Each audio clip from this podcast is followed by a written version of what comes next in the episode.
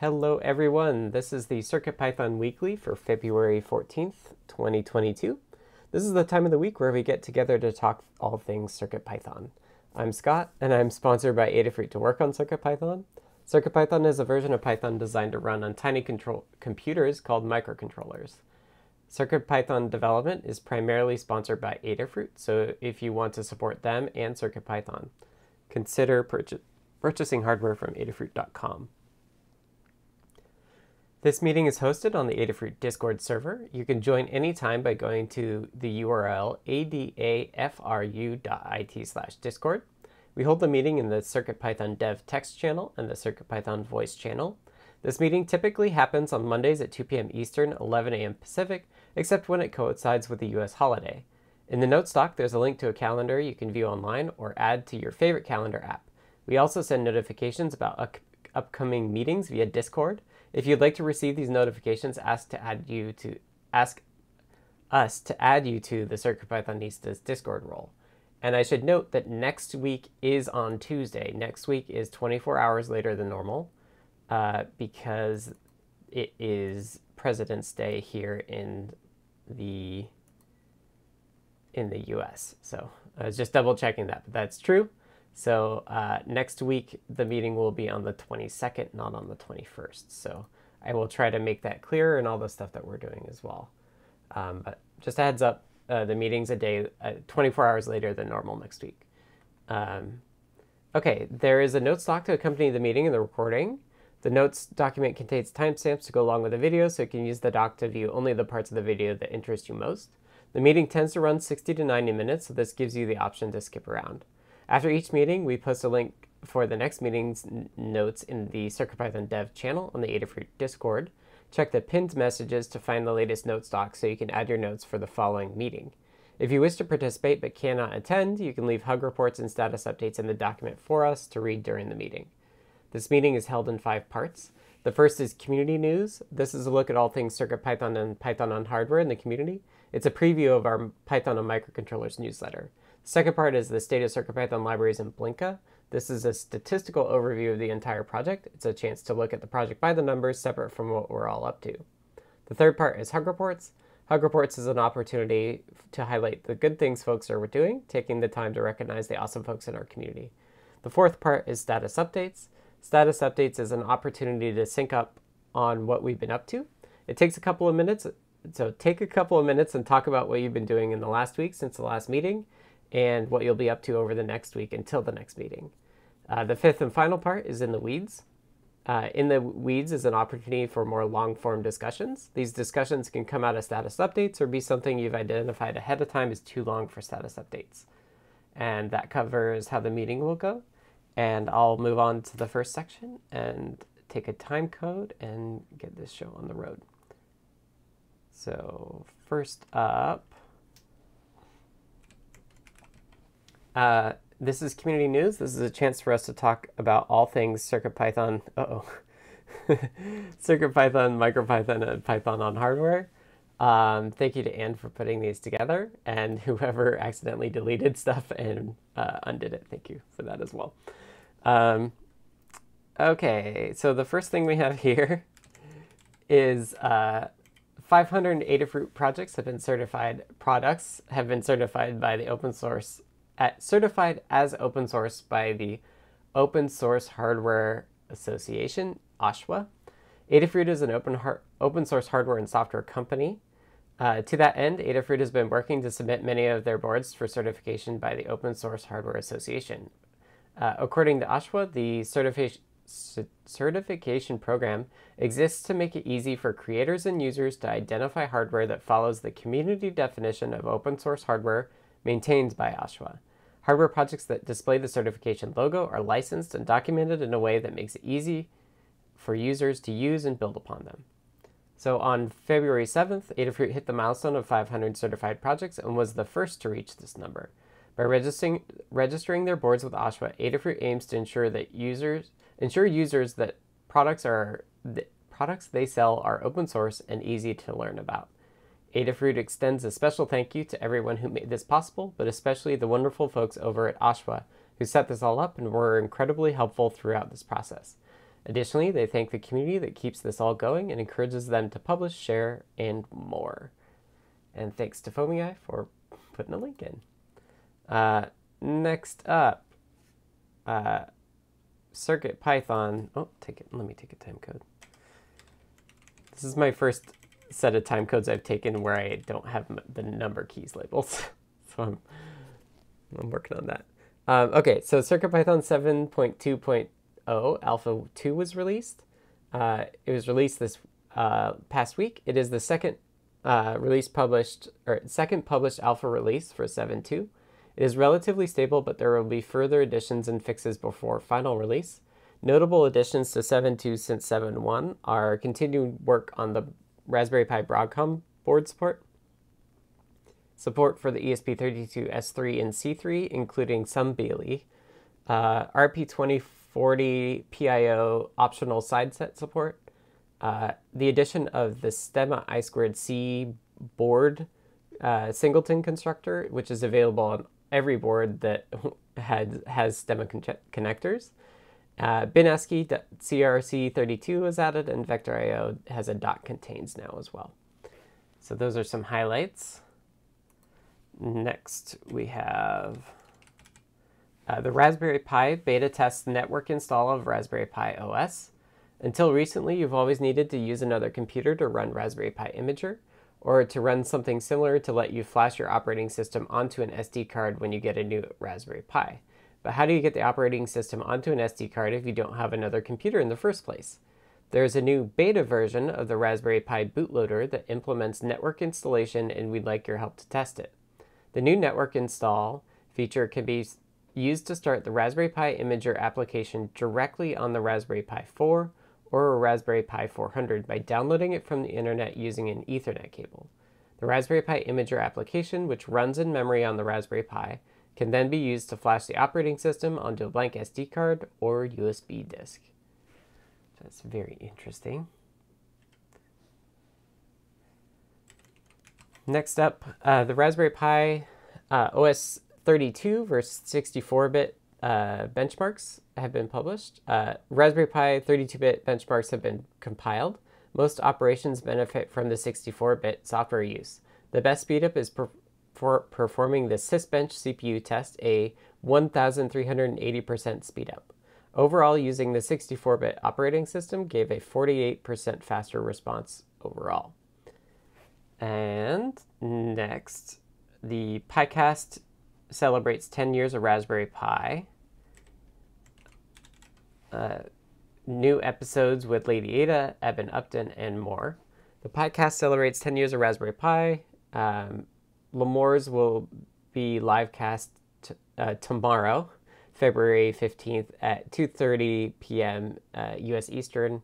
That's 7.30 p.m. UTC. Um, so heads up, that's that's coming tomorrow. It's it's marked in here as today because this will go out tomorrow morning uh, in the newsletter, which I'll talk about in just a second. Uh, but we have one more thing to talk about before we get uh, to wrapping up this section. Uh, the sensor watch on Crowd Supply is Circuit Python compatible. The sensor watch is a microchip SAM L22 based board driving a watch LCD. It's designed to fit into a vintage Casio watch body. It has connections for sensors to make it versatile, and its design goal is ultra long battery life, months at a time between charges. There's a thread on Twitter where, where developer Joey Castillo discusses getting Circuit Python working.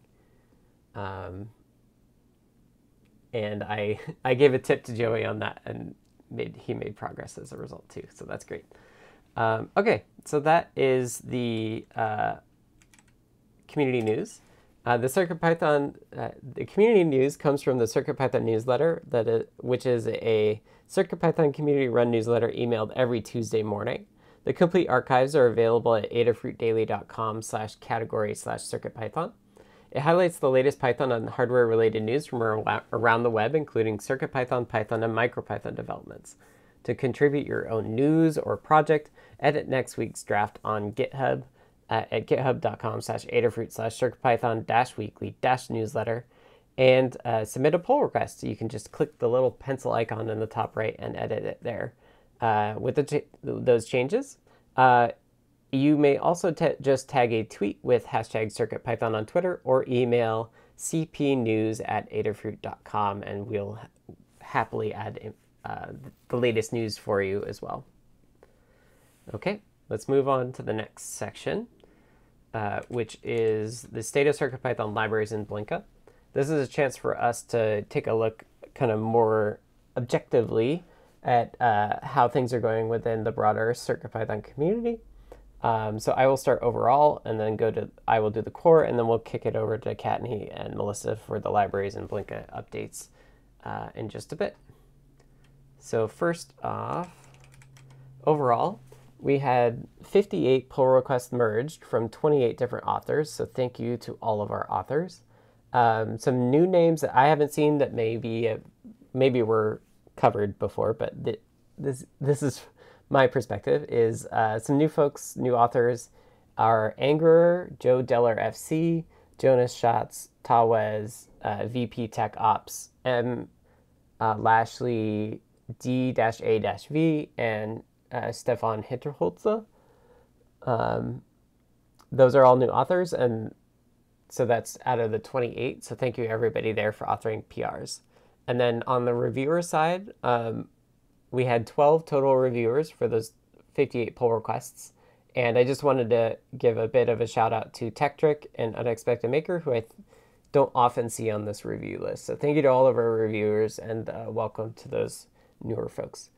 Uh, next up, we had uh, issues wise, we had 38 closed issues by 18 people and 17 opened by 14 people. So we're net down 21, which is awesome. Um, and we have, you know, more than a dozen people interacting with issues on, on either side of this, so opening or closing them. So that's awesome to see people involved. Okay, next up for the core specific numbers.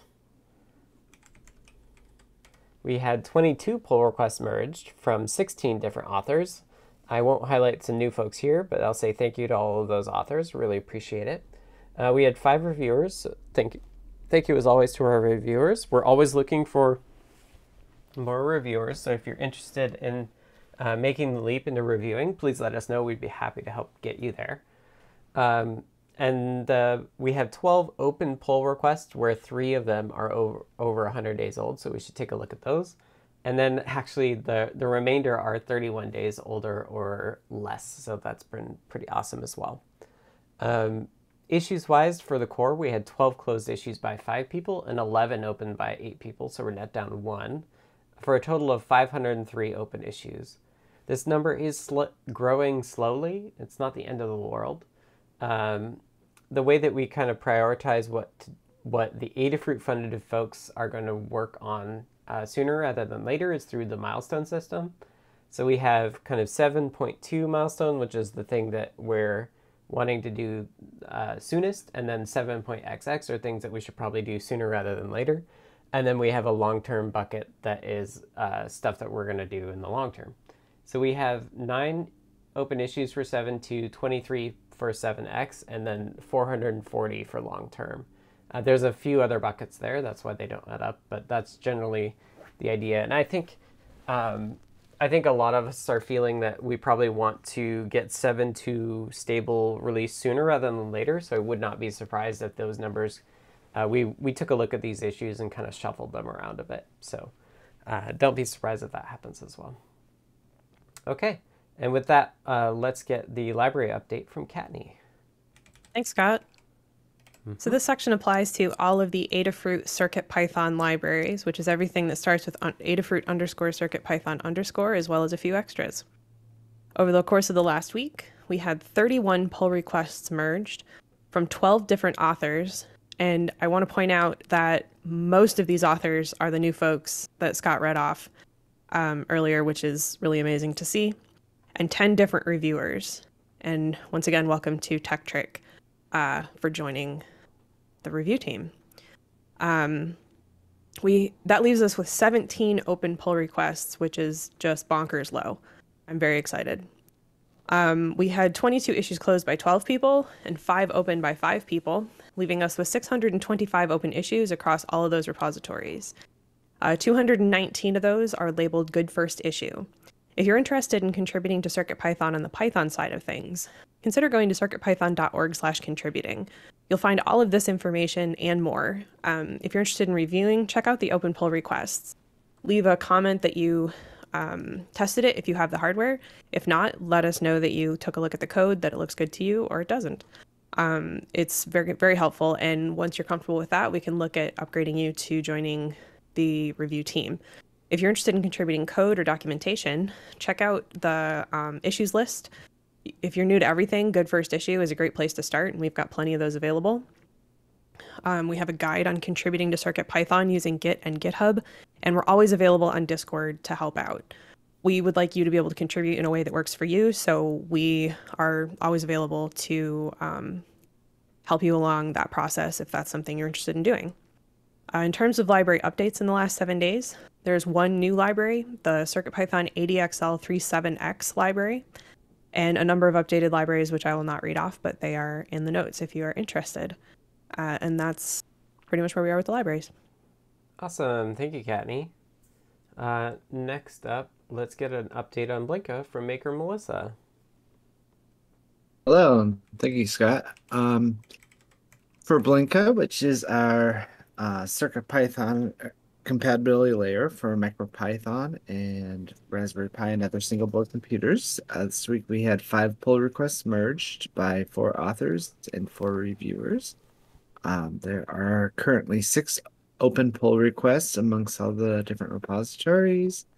And there were four closed issues by three people, one open by one person, leaving a net of 70 open issues and there were 16,676 piwheels downloads in the last month.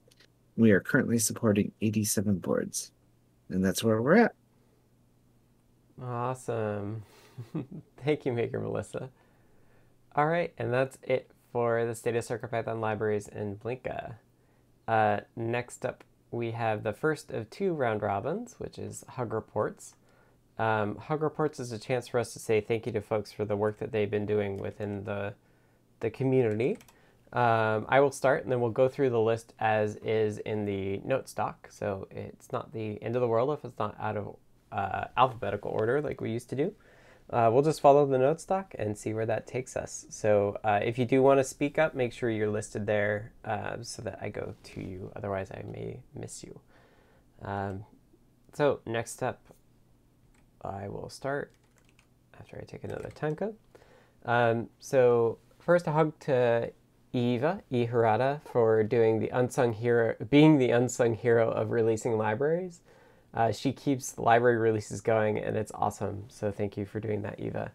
Uh, next up, a thank you to Anecdata for continuing to improve the ESP Wi-Fi APIs and experience. Um, and lastly, a hug report to Tammy for the type PRs and Tekktrik for doing the reviews for those PRs. With that, I will go to the next person and read off from Anecdata, um, who says a hug report to Michael slash Purples and Dan H for helping getting my CircuitPython build environment working again. And next up is Dan. Hey, thank you. Uh, thanks to Tekktrik for continuing to do a lot of type annotation stuff and starting to review um, library PRs. That's terrific. And uh, kudos to Tammy Makes Things, who's starting to work on a whole lot more PRs, whether submitting or reviewing as well. Thank you. Awesome. Thank you, Dan. Next up is Foamy Guy. All right, thanks, Scott. Uh, Hug reports this week. Uh, first one for Neradoc, um, who converted a old pure Python library called Pyflate. Um, it hadn't been updated in many years, and it was using Python 2 syntax. Neradoc updated it for us so that we can use it on Python. Excuse me, it updated it to use Python 3 syntax so that we can then use it on CircuitPython. Um, Anecdata also helped look into the API that is returning the response that needs this uh, zipping functionality that uh, we kind of got led to. Um, thank you, uh, echoing uh, what a couple of folks have said. Thank you to Tammy Makes Things for getting involved and doing typing PRs and other things around the libraries. Um, also echoing other folks, thank you to Tekktrik and congratulations and such for joining the review team and continuing to help out uh, in lots of different places across all the libraries, and um, also for a prompt fix inside of Blinka this week. So thank you to Tekktrik. Um, to uh, Mark Gambler um, for looking into a older PR on the core that was dealing with that gzip uh, functionality. That kind of goes along with my first two hugs. And then uh, lastly, a group hug to everybody. Thank you uh, for everyone who contributes to the amazing community, and especially everyone uh, that sent good wishes my way last week when I ran uh, the meeting for the first time. So thank you to everybody. Thanks. Awesome. Thank you, Foamy Guy. Next up is Jepler. Hello. Uh, yeah, I just need to hug Foamy Guy once more for doing more and more. Uh, thanks to Dan for doing that next pre-release of 7.2. To Mark Gambler for reviving interest in the native modules and fixing some build problems with them. And I'm sorry, but I couldn't resist tinkering further with it and submitting a separate PR because I never can figure out how on GitHub to work in somebody else's PR branch. Uh, anyway, to Kattni for uh, continually wanting to grow your coding abilities. And I'm looking forward to a little bit of pair programming with you soon. To Lady Ada, thank you for the reviews and constructive feedback uh, about my work on Adafruit Floppy. To Eva Herrada for your keyboard projects. Uh, it's fun seeing those guides uh, getting close to release, I think. And to my friend Steve, who is not on the Adafruit Discord, for the loan of a classic Commodore SX64 computer for the floppy project. Mm-hmm. Awesome. Thank you, Jepler. Next up is Jerry. Hi. Uh, where'd it go? Uh, come back here. There it is. um, yeah, thanks to uh, Kattni and Andon for uh, a quick response to a moderation request that I um, did o- over the weekend. It was nice to get some quick quick feedback. And Dan, thanks for the uh, HTTP server demo. It's uh, nice to play with. And a group hug to everybody else. Awesome. Thank you, Jerry. Next up is Kattni. I got a long list today. Um, That's so, because there's so many awesome people. And my categories apparently. um, so uh, first up to Tekktrik for joining the CircuitPython librarians review team.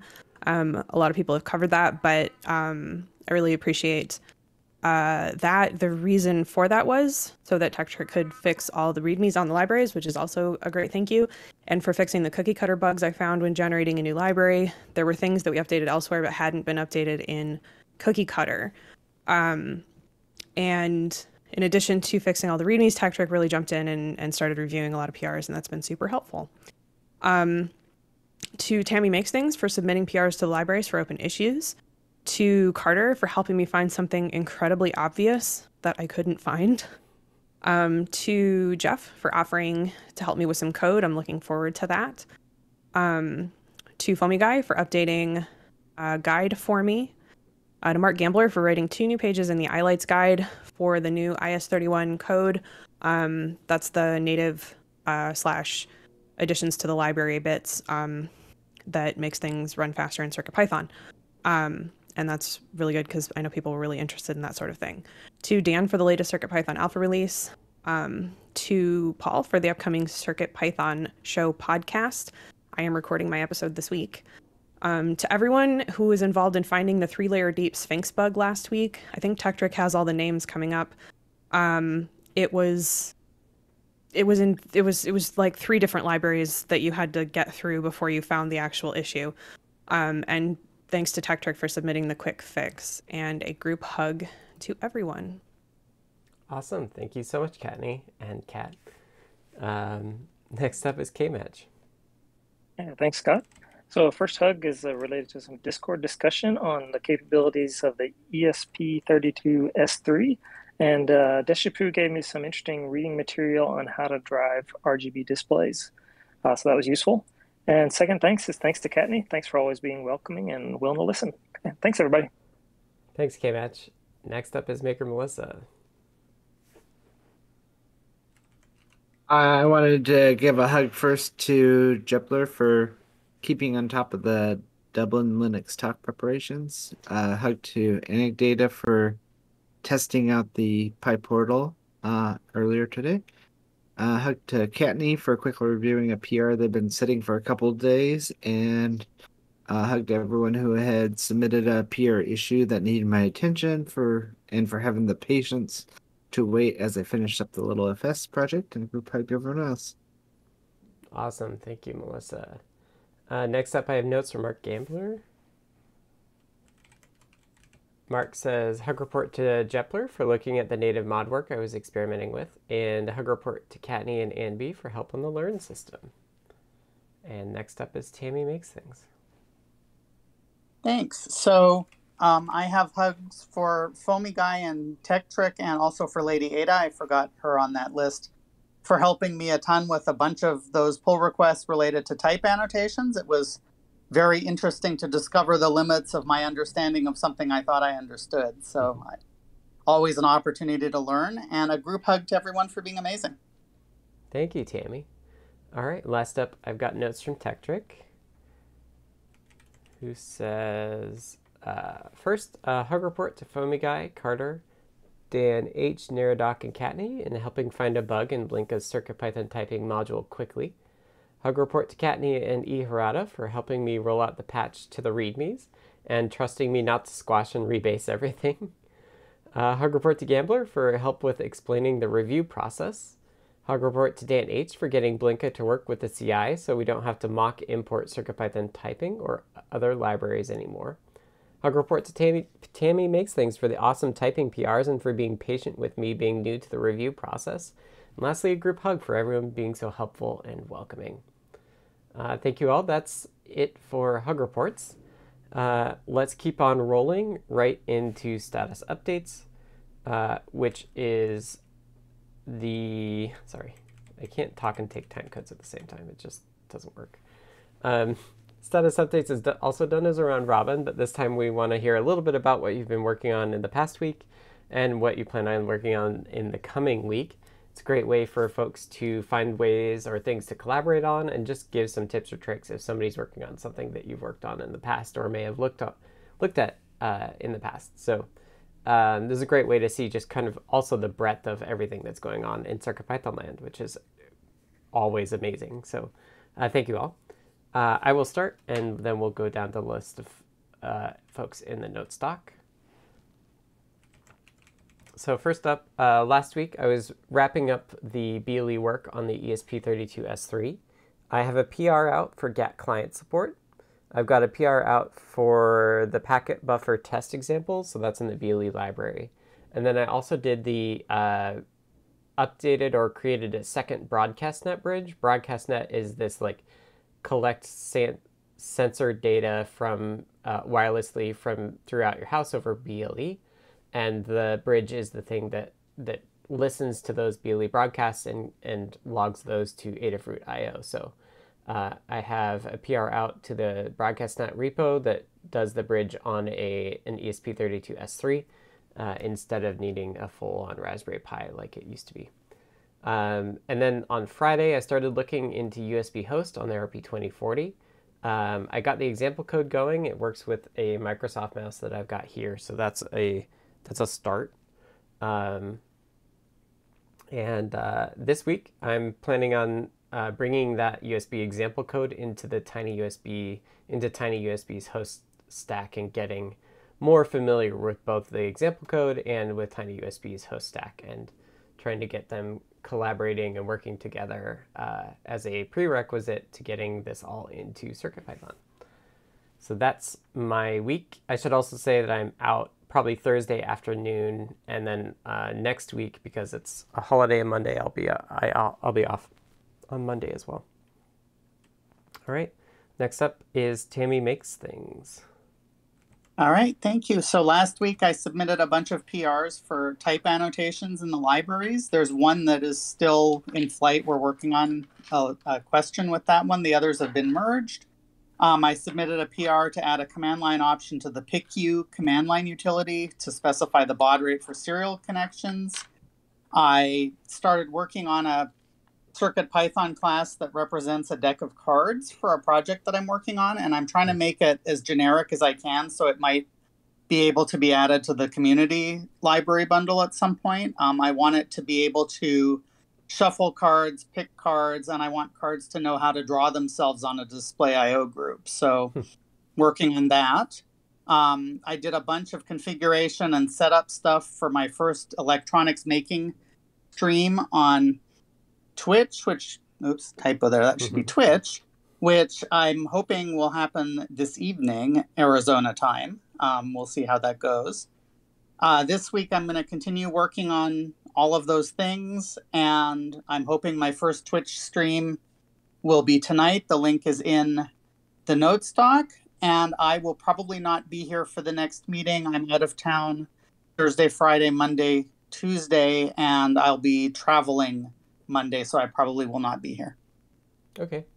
Uh, feel free to drop notes for the meeting next week if you've got them, and also uh, when you go live on the stream, feel free feel free to post your link on the live broadcast chat. Um, oh, cool! To Thanks. let people know that you're doing that there. Thanks. I think I, think that's definitely...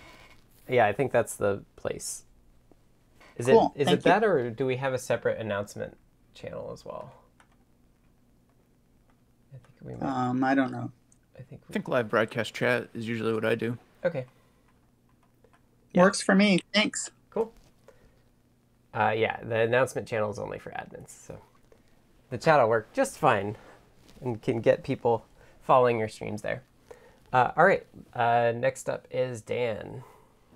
Okay, thanks. Um, so uh, at the end of last week, I released uh, 7.2.0 alpha.2 because it was kind of overdue for a release. There were a bunch of accumulated changes. Um, and as you read at the top, as Scott read at the top, there are a bunch of interesting things in there, probably most notably the stemma board.stemma i2c, which is really handy.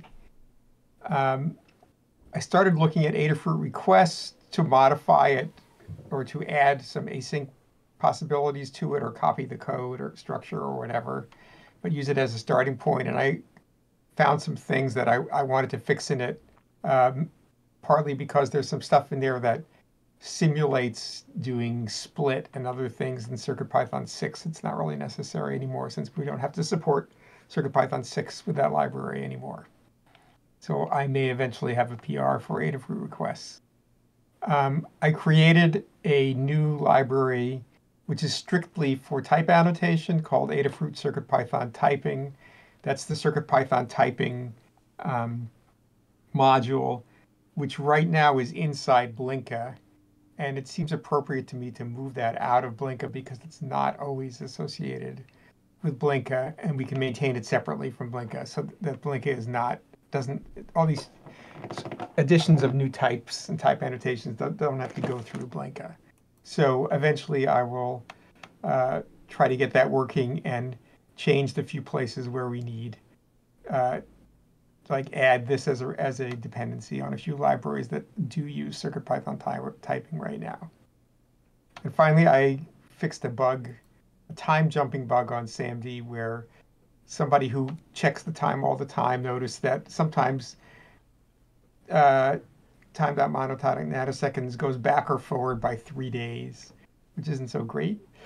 and uh, that person hasn't reported back about whether it's been fixed, but I hope that it has. Okay, that's it. Awesome. Thank you, Dan. Yeah, we almost invented time travel. Um, all right, next up is FoamyGuy. All right, thanks, Scott. Um, so this past week, I uh, got about half of the Winamp uh, player that I've been working on for PyPortal. I got about half of the guide done, and I did a bunch of uh, commenting and documenting the code um, so that that's ready to get posted. I just need to wrap up the last uh, couple of pages, and I'm hoping to do that this afternoon.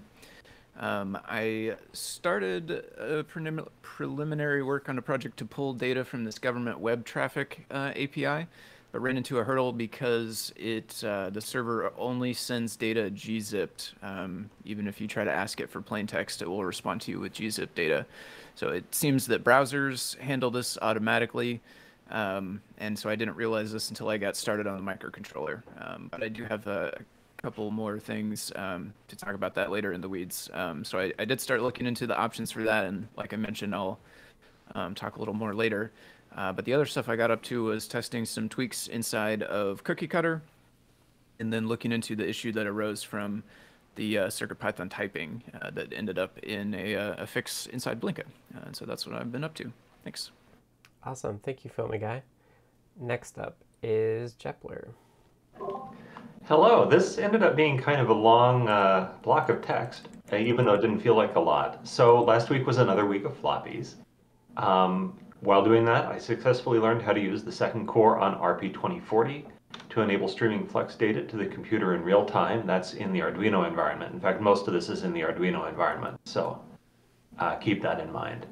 I successfully wrote a D64 non-copy protected image to a floppy and booted it on a genuine Commodore SX64, which uh, my friend told me is the portable version of the Commodore 64 and the first color portable computer. And we put a video of it up on the Adafruit YouTube and the Adafruit blog. I'll drop that link in just a second in the text chat. Uh, there is one weird MFM decoding bug that appeared with the new feature, so I need to chase that down before we can think about merging the feature into Adafruit Floppy. Uh, and as far as that relates to CircuitPython, uh, I'm still waiting for the repo, uh, the, the Arduino repo, repo to settle down before adopting adapting the latest to CircuitPython. So if you want to try it, you still have to try the older version uh, from the pull request or build it yourself uh, to try the few things with the floppy that does, work in CircuitPython. Last weekend, I did finally do a few CircuitPython things. Uh, I put in the second of a pair of PRs to add wrap and wrap target directives for PIO programs. It can increase the performance of your PIO program in some extremely specific cases by removing the need for a jump instruction. Uh, the PRs are both in, uh, but I haven't actually tested it on hardware, so it should be considered experimental. My own use of PIO doesn't need it as urgently as I thought, uh, but I decided to finish the PRs anyway for the sake of completeness. And I did close a couple of PRs of mine that weren't ready and that I had failed for weeks and weeks to get back to. Uh, I would be happy to see anybody else interested in them take them up and finish them. This week, my main goal is to merge MicroPython, I think version 1.18 into CircuitPython. Uh, I don't think it has incompatible changes, but if it does, we will need to hold that until 8.0. So figuring that out will be kind of first on the list and then just getting an idea of the scope of how much work it is. But I have some optimism that I can finish that this week. Awesome. Thanks, Jeff. I think you're right from what I've my understanding of the latest MicroPython release is that it won't be too bad. My understanding is the next one will involve uh, MPY version change, which will we'll need to do a major release for. Yeah, it sounds like there will be some really good benefits of that, but for our users, we'll have to hold it for 8.0. Yeah, so I'm very excited about that. Uh, for those of you who haven't been following along, Damien's working on the ability to basically run MPY code from the MPY file, which means that it won't take it won't take as much RAM as it does now, um, which could be really cool. Um, okay, next up is Jerry. Hi again. Um, so for all you RFM 9, 9X fans, I, I, stumbled across a new, at least a new to me library um, for the Raspberry Pi for RFM9X stuff, and the link to it on there. Um, it's it's and in there they explain it, it's outgrowths from other projects that have been around for a long time. But one of the nice things it does, it handles interrupts uh, pretty well. And oh, and um, excuse me. Oh, oh, oh. And and does a much better job of um, working with with Arduino um, pair, you know, if you pair it with an Arduino board, I've had a lot of trouble with the Circuit Python library when you um, when you're trying to do the reliable datagram mode and do the the ACK the ACK um, responses or catch the ACK responses from an Arduino, and, and this seems to do that a lot better. So there's still some quirks I'm, I'm, I'm running into with it, but it's it's been fun. So I'll be doing a lot more testing with that. But it looks really looks like some really promising fixes for the for the Pi side. Um, also, I found a, a, little a little bug a uh, typo in in a, in a recent update, so I put it in a PR, and I was really pleased to see that the there's actually somebody's actively maintaining it because there hadn't been any action on the library in in about 10 or 11 months, but the PR immediately got got got um, accepted and, and, and implemented. So it was good to see. Um, and then if anyone does want to go use it, the if you install it via pip, you get an older version. Um, they haven't apparently haven't updated their whatever it is to take it get it out there. So you need to do a local install to get the latest versions. Which one nice feature is it, it the old version used to import NumPy, which it didn't need, but it did anyway, and that's been fixed. Um, but one of the things I discovered in doing that maybe and was that if you have a, a one of the libraries and you're sitting at the top level of it, all you have to do is a pip3 install dot and it installs the, your local version. So if you make changes, um, apparently that's the proper way of doing this um, with pip and uh, uh, who knew? oh, I say, like I said, somebody should write this stuff down. I, mm-hmm. I, I, never came across that before. I'd always tried to use setup.py and do an install, which I get all these nasty looking um, de- deprecation errors from. And so it seems to be that's not the way to do it anymore. But um, so again, I made the last one to, to know that, but it, uh, it's really been nice. And um, so I'll do a bunch more testing on that this week. Um, and then there's a bunch of issues outstanding on the RFM9X stuff with these modem configurations that just make my head hurt when I try and test them, but I'm keeping to trying to understand it. And then I just started uh, on a little trivial PR to the PN532 uh, NFC reader library. Um, a Discord user had reported a, a, a problem when you tried when a, if a read failed, um, trying to make it fail more nicely. That's about it. Awesome. Thank you, Jerry. I think the switch to the pip3 install thing has come about from the Python packaging folks where like there's a lot of different ways to package things now. Mm-hmm. Um, rather than just setup.py. And then yeah, Dan points out there's the dash E so that it will do symlinks instead of um, copying the files over. Oh. And that way nice. you can just edit the files and it will automatically use those again or use the edited version. Cool. Right. Thanks. Mindful. Thanks, Jerry. All right, next up is Kattni. Hello. So last week I updated the uh, 0.56 inch 7 segment backpack with the Stemma QT version. Uh, we updated the board to have Stemma QT, QT connectors, and the guide is now updated. Um, I created the dot star single LED uh, status LED template. Um, I hadn't run into needing it yet, so I hadn't generated it. Um, Anne has been running through uh, a lot of board guides and putting all the templates in, and obviously um, things like Itsy Bitsy and uh, Trinket have um, dot stars, only one, and needed that template, so I finally got around to doing that. I updated the MCP 4725 guide with the Stemma QT version. I created a Welcome to Circuit Python Learn group. It's a single link that goes to the foremost linked Circuit Python guides. Groups are something that has been in Learn for a very long time, um, but not very highlighted. Um, so it's something that Learn Dev is working on right now is um, making them more um, forward facing to um, users, easier to find, um, and making them more useful. Uh, because they're they are super easy it is a very useful feature um but like we haven't we haven't been using it. So there's going to be a page that you can go to that that's like an explore page which will have um, groups on there that have um, a quick description and a and a image. Um, so you kind of can go and say oh i want a i don't know lightsaber project or whatever something like that and then it'll be like here's all the light sword related projects um, and it's all in one place. Uh, so it, it kind of usurps um, needing to search because search doesn't always return what you need.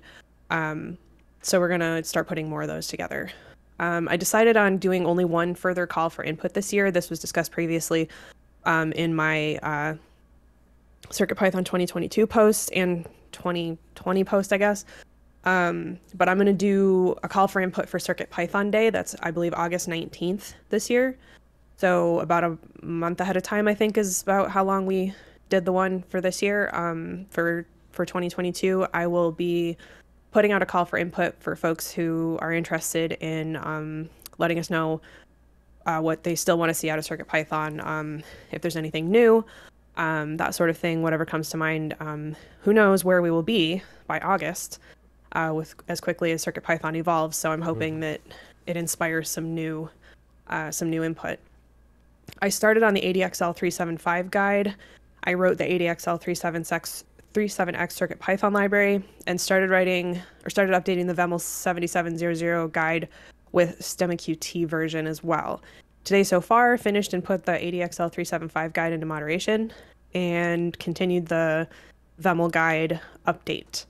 Um, this week, which is actually hopefully this afternoon, I'm going to be adding an offsets functionality to the ADXL libraries, starting with the 34X. Um, it's uh, basically it it's a manual calibration where you set it flat and you look at the numbers and you say, okay, it should be zero.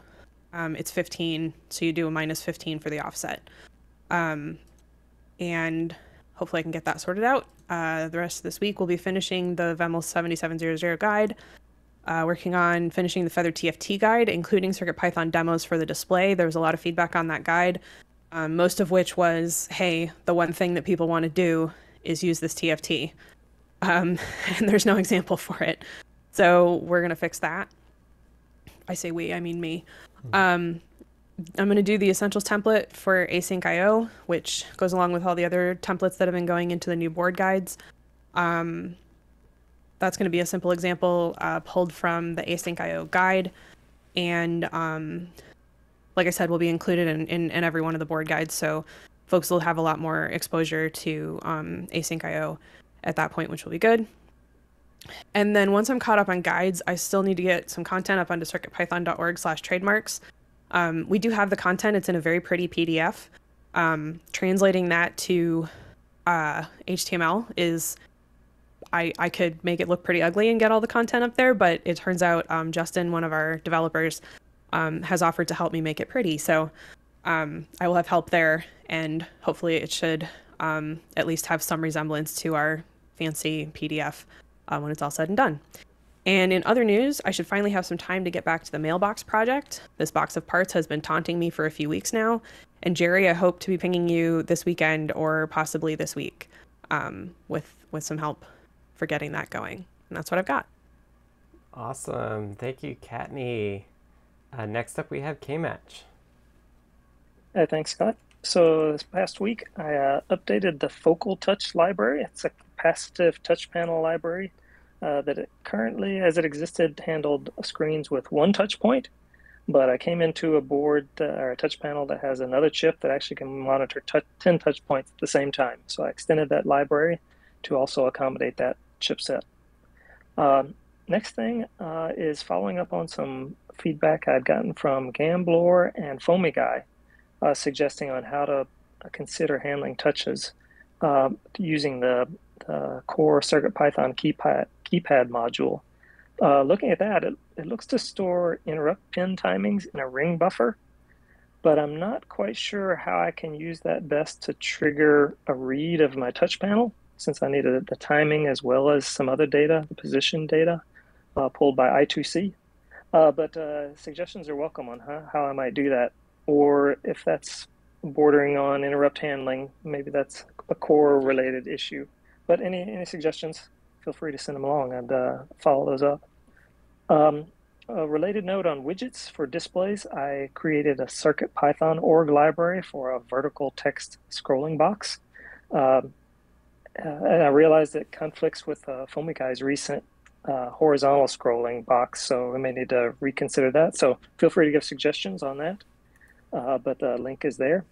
Uh, and I got an ESP32 S3 board and I got REPL running on it. So, so a lot of good work everybody's doing to, to make that uh, so easy.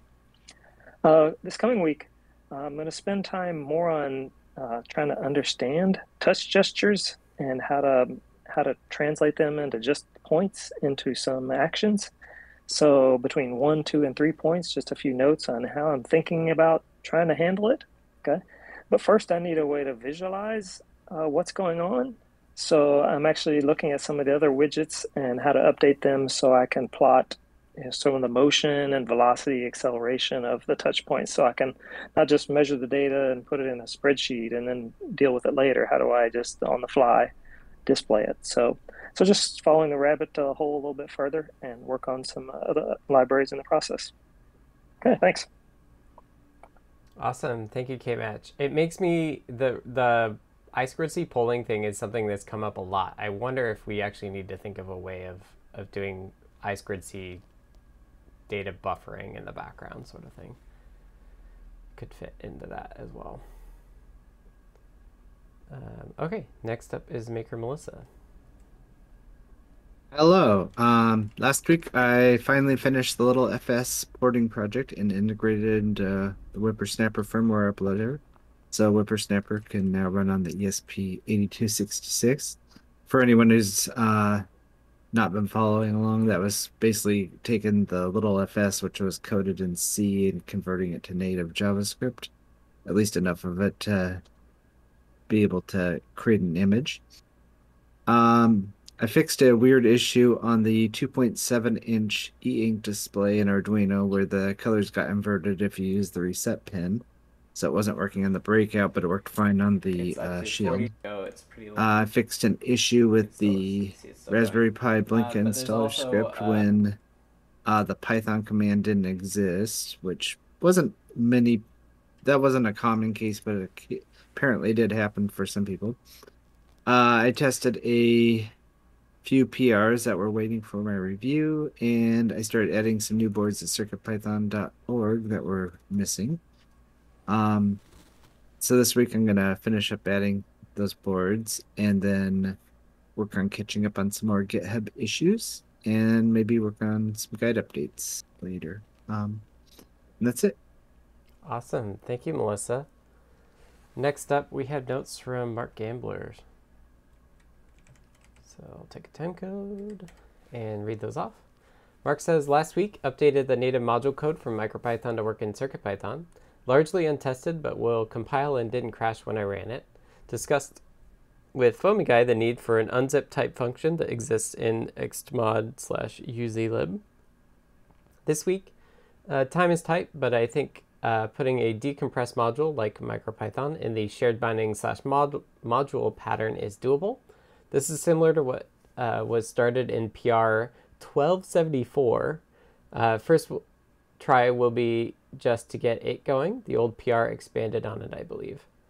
Uh, and lastly, this week, fixes to the native PR, module PR and example tests Jepler has done. Uh, I do not plan to take this code much further at this time, but if anyone has questions on it, let me know.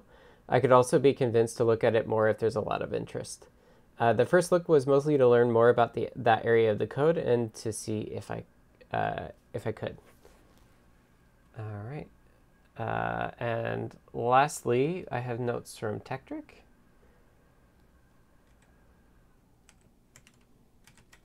Uh, so Tekktrik says last week learned the learning the ropes of re- reviewing, patched the issues with the split documentation sections in the READMEs, uh, worked on some follow-up PRs for the BLE libraries, uh, fixes for the Blinka CircuitPython typing library, uh, touching up the cookie cutter per Kattni's recommendations, and then this week uh, taking some time to work on real life stuff, but hopefully some odds and ends like bug fixes and library typing when there's time. And with that, um, we're into our last section in the weeds. Uh, does anybody, I know we're running a little bit later than we have been. Does anybody in, in the weeds need to go first? I don't think, uh, I don't think Melissa or Jeff have uh, time constraints. Um, I don't either. I have a couple topics in there, but I don't have any time constraints. Alrighty. Um, well, I know some folks have to leave, so uh, in case somebody's about to leave, remember that next week's on Tuesday. Uh, it's 24 hours later than normal. Normal. So just just a reminder uh, to that before we get into some weeds. Um, and with that, FoamyGuy, go ahead and talk about your first uh, your first item here. All right. Uh, let me get scrolled down. So um, this one comes out of uh, something that I was looking at last week, the Webb Telescope Data uh, API. That is, this one is directly from NASA, which is nice. Um, but it turns out that there is something um, going on with the SSL, I think it is, um, with that server, I guess, that's leading to us not being able to fetch data from it currently in CircuitPython. And um, I think it was Anecdata, so a, a late hug report to Anecdata um, tested this out, I think, uh, with the ESP IDF um, example code. So, like, just using directly the ESP IDF and running it on, um, I think, an ESP32S2. Um, and it seemed to work that way. It was able to successfully um, you know mediate the the SSL and get the data from there. So um, I guess my question is like, what all goes into updating the ESP IDF in the core, and is that uh, like a whole can of worms that causes a bunch of other problems, or is that something that's um, relatively easy to try to tackle? Well, it depends. Okay. Um, it depends on like what I tend to like to do is tr- have us track a branch of the IDF um, that's not the main branch. Um, there's a lot of churn that happens in their main branch, especially right now. Um, so we're on the re- we're on the branch for their 4.4 release, um, and so I would so it's easy to update along that release branch.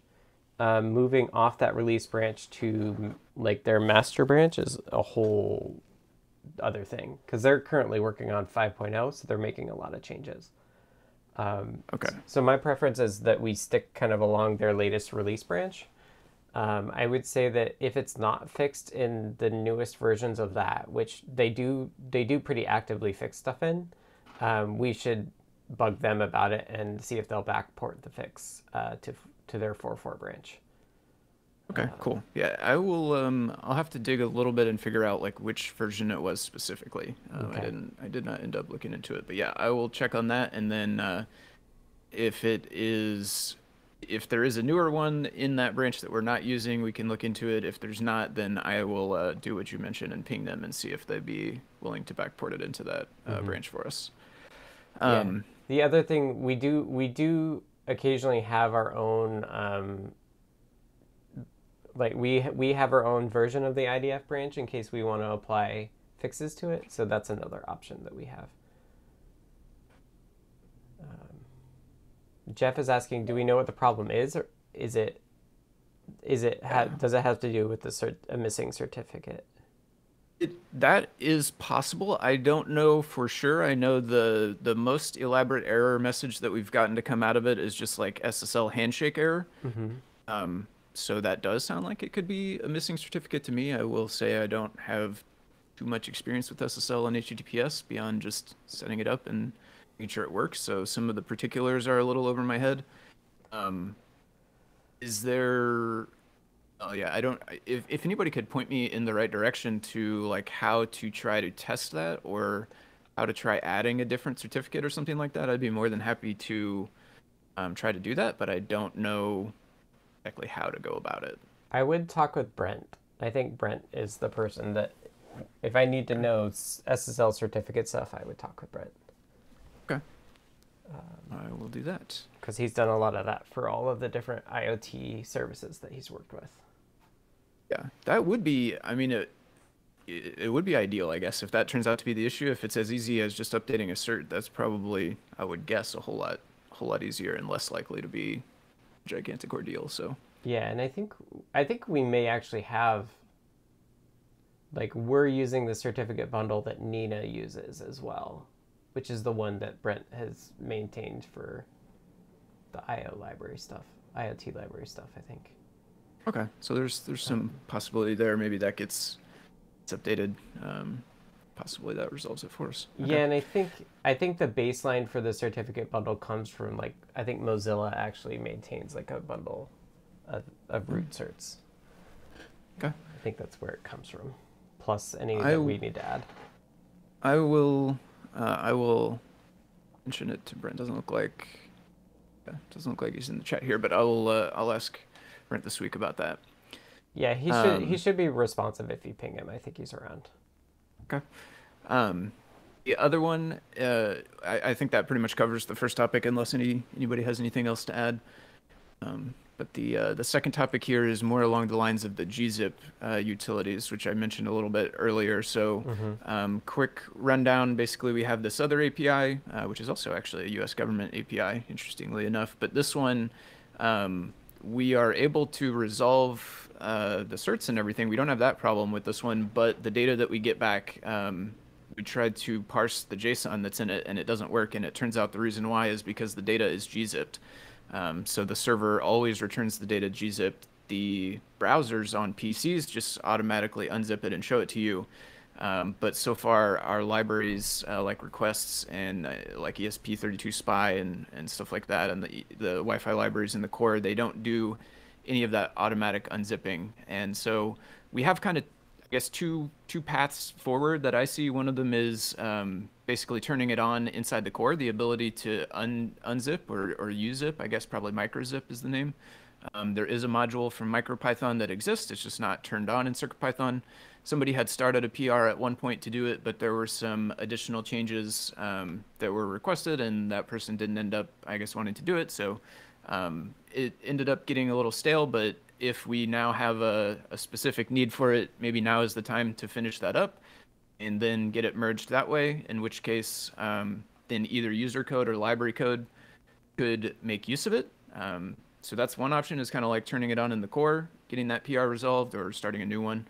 Um, the other one is going with just like pure Python uh, inflation code, which does exist. There's an older library out there called Pyflate. Um, I think I mentioned before it, it, needed to be updated because it hadn't been uh, updated in quite a while. It was using Python 2 code, um, but that did get updated and we were able to successfully use it. So that's kind of the other option is doing the inflating from pure Python code. Um, and then I will mention kind of the one sort of follow up step beyond either of those. It doesn't really matter which one of those two we choose.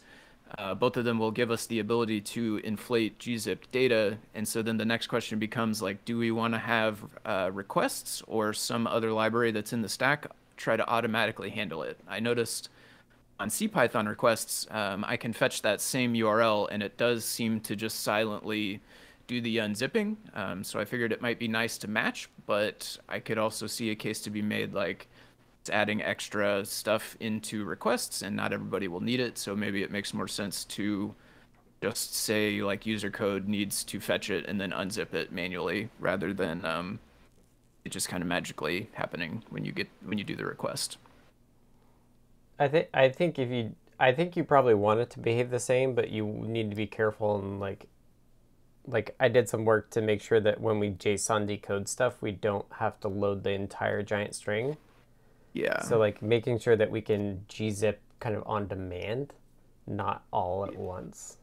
Yeah, that was I started kind of looking into that front. Really, I started looking at it from the angle of trying to make requests give a better error uh, when mm-hmm. it came across gzipped data, and that was something I noticed is that there's something with read into. It's basically like it looks like it's being able to parse the JSON um, in a in a buffered way without doing all of it at once. And I did have some trouble trying to figure out how to like read the first couple of bytes and then I would from those decide if it's gzip data or not, and then if it is, raise that new error, or if it isn't, then just do the normal stuff. But what I was finding is it seems like the way that buffered loading occurs um, it, it almost seemed to me like it was one time. Like as soon as I accessed the data the first time, it didn't really want to let me access it anymore. So yeah, I think only I think it is. Okay, yeah. It, so I think the only, it might be destructive. But only I way I would know around that is like storing it, which did seem not ideal since it would cause it to all the whole JSON to get loaded in memory. So um, that's another I, kind of wrinkle is uh, if we do want it to be automatic, we'll have to figure out a way to kind of peek at the first couple of bytes without um, losing access to the rest of them. I don't think you need to do that. I thought there was a header field that says that it's compressed. So you know before you get to the body that it's going to be compressed. Yes, I, I do think there is a header in this case. Um, yeah, it returns the header content encoding with the value gzip which oh, okay. this is utterly broken because you it shouldn't send back gzip unless you say you will accept it. And even yeah. if you say accept encoding identity, which means it shouldn't compress it, it still returns it compressed. I think this website is broken, personally. Um, I but, tend to agree. But I suspect the government will not look into it and fix it in any sort of timely manner. Um, I, I think that I think that gzip support could be really helpful, right? Like, like especially for embedded because you're t- like a lot of APIs are giant text blobs, and giant text blobs compress really well. So like, I think it, it I think it's a worthwhile feature for us to have, even if the reason that we have to add it is this broken website. Okay. Um, so, and it does look like I'm looking at the header. It does come back with content encoding gzip. So I don't Right. Think I've done it before, but I assume that requests, the request library must give us a way to access the headers. So I could check that header and use Yeah. that as the key to know. Um, I think it just has dot is not gonna headers. Yeah, because it's got to load it to know whether it's chunked and stuff. I think. Okay. I will. Um, I'll try that. I think short term is just make requests, try to throw a better uh, error, so that the next person that comes along, it will get a clear message that the data is just needs to be unzipped. Um, and then I know Mark Gamblor was going to look into that core PR. We also have the follow up option if that doesn't pan out for any reason, the uh, the Python code. So, um, is there any opinion on whether requests would handle it automatically um, to match the CPython? I think it should because that's the way the regular request library. We try to make it want to make it be like the regular request library. And Yeah, it So- should. I would say it should if it can, and if it can't, it should do the the nicer exception that you're talking about adding. Okay. All right. Um, I think that's really all that goes into that, unless anybody has anything more to add. But that gives me uh, the next couple of stones to try to hop to. So, I'll, I'll just say that UZlib has a stream API. oh, nice. So that can maybe Okay. work sort of the same way that the JSON Yeah, is yeah, um, yeah. doing its buffered stuff. Yeah. Nice. Yep. Well, thank Okay. you, thank you to looking into for looking into that. It's like twelve. What was it? Twelve something PR. Like, it's pretty Yeah. awesome. Pretty awesome that it's something we wanted to do for a while. yeah. Yeah, and uh, huge thanks as well. I'll mention again to Anecdata and Neradoc, both both of whom I would not have been able to get even this far without. So thank you to those folks as well. Cool. All right. Um, thank you, FoamyGuy. Uh, next up is Maker Melissa. Hello. So, uh, one of the issues that we're running into is on certain boards like the Matrix portal, uh, just the whole bundle of libraries that we need to add onto the board are really too large for it to run. And so uh, we, uh, Limor had suggested uh, freezing in like the um, Portal Base library, for instance, into there. I noticed there's some other libraries that it, are used on the Matrix portal, for instance, uh, like the request library that are supposedly in the frozen folder, but they're also not accessible. So I don't know how that exactly works. They're in the frozen folder, but they're not accessible. So- right, like if I want to import Adafruit requests, for instance. So just because it's in the frozen folder doesn't mean it's enabled for a particular board. Okay. You have to Oh. actually enable frozen libraries for a specific board. So Circuit Playground Express, for example, if you go into one of the um, board files, I don't remember which one, it should be pretty obvious. Um, there's like frozen libraries like are listed and they're enabled in that, you know, for that particular board. So if you wanted to freeze requests, for example, into Matrix Portal, you would have to actually go into the board file and and set that. Yeah, Okay. that's that's it right there. So that's one thing. Uh now like bus device is frozen into there even though it's not specified. So I don't know if that's like a certain one that's frozen into all boards. We have Bus a- device now is native. yeah.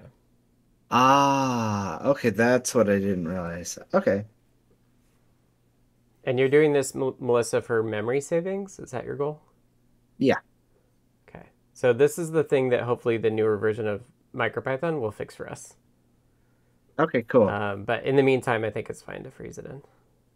Okay, sounds good. Yeah, with Portal Base we're using it on several different boards, so Melissa, if you Yeah. need help, feel free to ask. okay. It's also not updated very often anymore, so it seems like a candidate. Right. Uh that's it for me. Sweet. Thank you. That was a, a quick one. Uh, Yeah. All right. Uh, last up, we have Jepler. Hello. I think Scott, this may be a you have opinions kind of question. Uh, I don't. I don't ever have opinions. I don't know what you're talking about. but uh, with Mark reviving the interest in the so-called native modules, um, which, if you're not familiar with them, um, they are a way to include uh, code compiled for the microcontroller in an MPY file, and it's potentially more efficient. Anyway, are there some boards where we want to consider enabling it? I think it's possible that the RP2040 and Espressif boards, um, given that they have a lot of RAM comparatively, seem like good um, candidates. But um, you know, if we're going to work on making this work and take pull requests about it, we should enable it for some people. Uh, you know, for some boards where we think it could be useful to people. Uh, um, so he, uh, here's what I'll say. I'm not against it, but I think that there's a big hurdle that needs to be figured out before it's something that we actually support. And it's the idea that native modules are port specific, or at least CPU architecture specific. Yeah, um, there would be two different forms. There'd be one for the um, Espressif CPU boards and one for the ARM boards, and maybe different ones for the ARM with and without hardware floating point. So there are going to be some variables there for sure. Right, right. Yeah, so I think I think we just need to make it very clear, probably in both the file naming, like the file naming needs to include like what architecture it's geared towards, so that we can just be like, oh yeah, like you need a file that has this extension, instead of just doing MPY, right? Because MPY will work across architectures as long as it doesn't have native code. Um, and then we should have really good error messages when people do try to or or or have a, the wrong architecture file there as yeah. well. Those, those are good points. I hadn't thought about actually using the extension. What I think MicroPython does is their convention is like say your module is um, foo, they will name the MPY file foo underscore x64.mpy, where x64 is the common instruction set for desktop computers, which was what I was testing. Mm-hmm. Um, and so, you know, it's in the name, but it's not in the extension. So we could potentially change that part of it, I guess. You know, makes us do more work, but it could be better for users. I am pretty sure that when it's brought in, you get a decent error message mm-hmm. uh, rather than just running code that is uh, meaningless to the microcontroller that you have. But I would have to double check on that. Yeah, that, so so that's my concern. Like, I'm not against native modules. I'm concerned about the maintenance burden of folks that are trying to use native modules that are for the wrong platform. Um, yeah. So there may also be some tooling that we need to do around native, like libraries that use native modules. Maybe we actually need to say, like, if it's generic, it needs to actually like have a CI tooling that generates all the different combinations of architectures that it's. Yeah, C- CI tooling would be a whole new thing before we could ship like uh, installable via circup modules. So that would definitely be you know part of the whole solution. Yeah. So I think how much of that we really feel we need to have in, in place before we would enable it in the you know my gut would be right. we can enable it in the core and then we don't even need to take advantage of it right away but we've enabled our advanced users to test it out and kick the tires we'll find out more of the details about it from them as we create the tooling the rest of the tooling around it right Yeah, well, but but it, but at the same time, like any conventions that you want to establish are easier to establish up front. So like maybe it's maybe we should check file extension just to force it, right? Like to to check the file suffix just to make sure that it follows that convention. Sure. Um, would, would you be willing, Scott, to, after the meeting, just write up a few of those thoughts, kind of a checklist for what we would do before we would enable it, uh, maybe on either uh, Mark's pull request or mine that's related to this? Because otherwise, I'd be tempted to just go enable it for Feather RP 2040, uh, you know, for my own convenience in testing and just put it in the branch and then it would be there. Do we have do we have a native modules issue already? Uh, I don't actually know if there's an issue. Mark and I were both working on separate pull requests. Okay, because I think I think an issue may be the right place to track these like higher level like goals. Yeah, no, that would be good too. Um, and then we could just link link to that issue from the PRs. Yes, exactly. Um, let me make a note to myself on some paper that is on my desk. Um, I'm gonna have to go get lunch here shortly, so if I'm gonna do something today, I need to note it down. All right. Make An- anybody else who wants to chime in about that?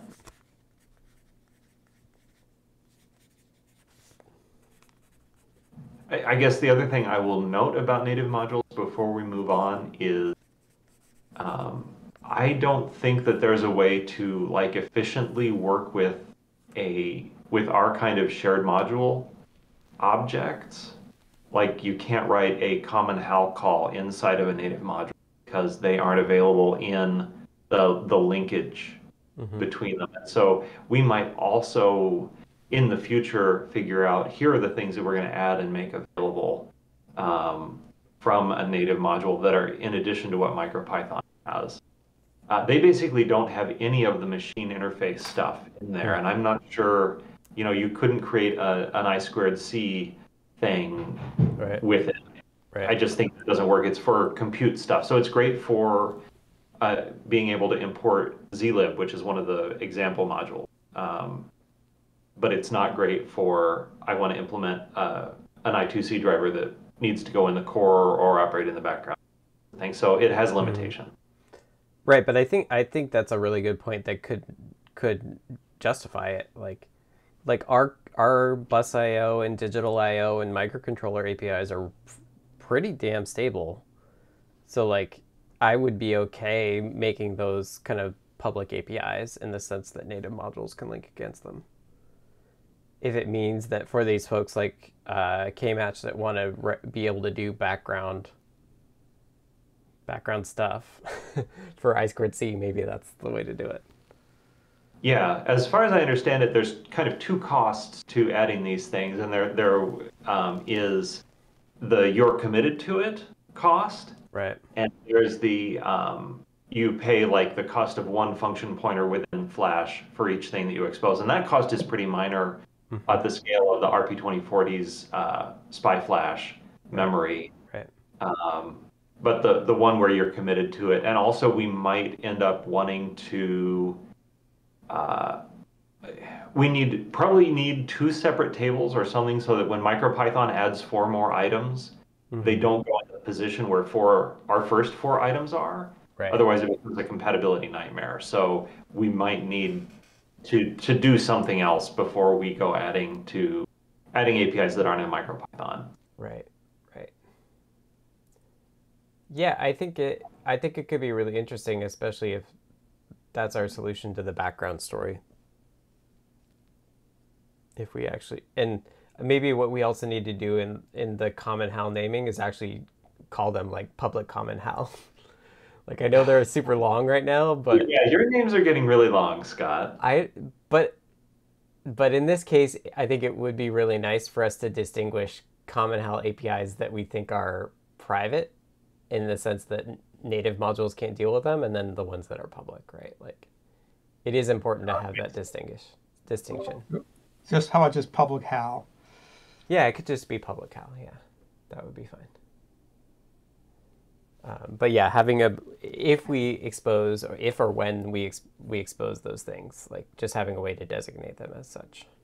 Yeah, I think proving that we could do just pure compute native modules first is the way to go, and then figuring out, you know, what is what is the good subset to expose uh, of CircuitPython specific hardware APIs would be a second thing that we could look at. Even you know version nine, I don't.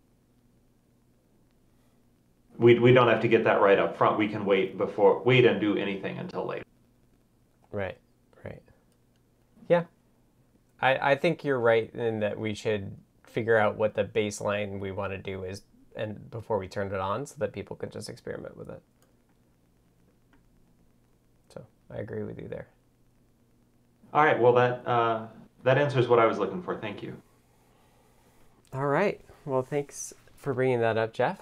And let's go to the meeting wrap up. I will take one final time code.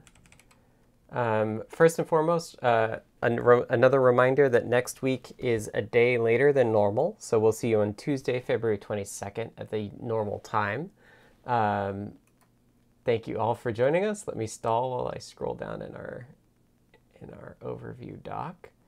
Uh, this has been the CircuitPython Weekly for February 14th, 2020. Uh, thank you to everyone who participated. If you want to support Adafruit and CircuitPython and those of us that work on CircuitPython, consider purchasing from the Adafruit shop at adafruit.com. The video of this meeting will be released on YouTube at youtube.com slash Adafruit, and the podcast will be available on major podcast services. It will also be featured in the Python for Microcontrollers newsletter.